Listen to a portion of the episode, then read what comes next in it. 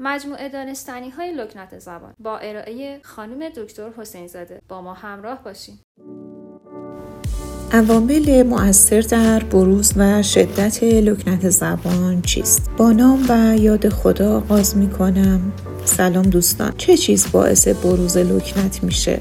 می‌تونیم بگیم عوامل زیادی در پیدایش و شدت لکنت تأثیر گذار هستش. اولین علت اشکالات نورولوژیک و ضربه های مغزی است.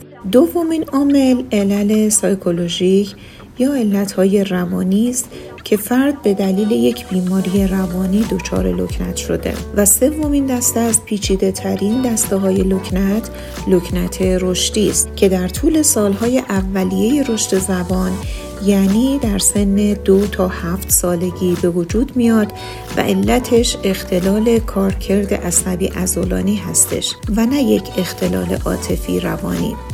هرچند ممکنه با گذشت زمان و تشدید لکنت و عدم درمان این استراب و ضعف در خودباوری باعث رسیدن این اختلال به یک اختلال عاطفی روانی هم بشه.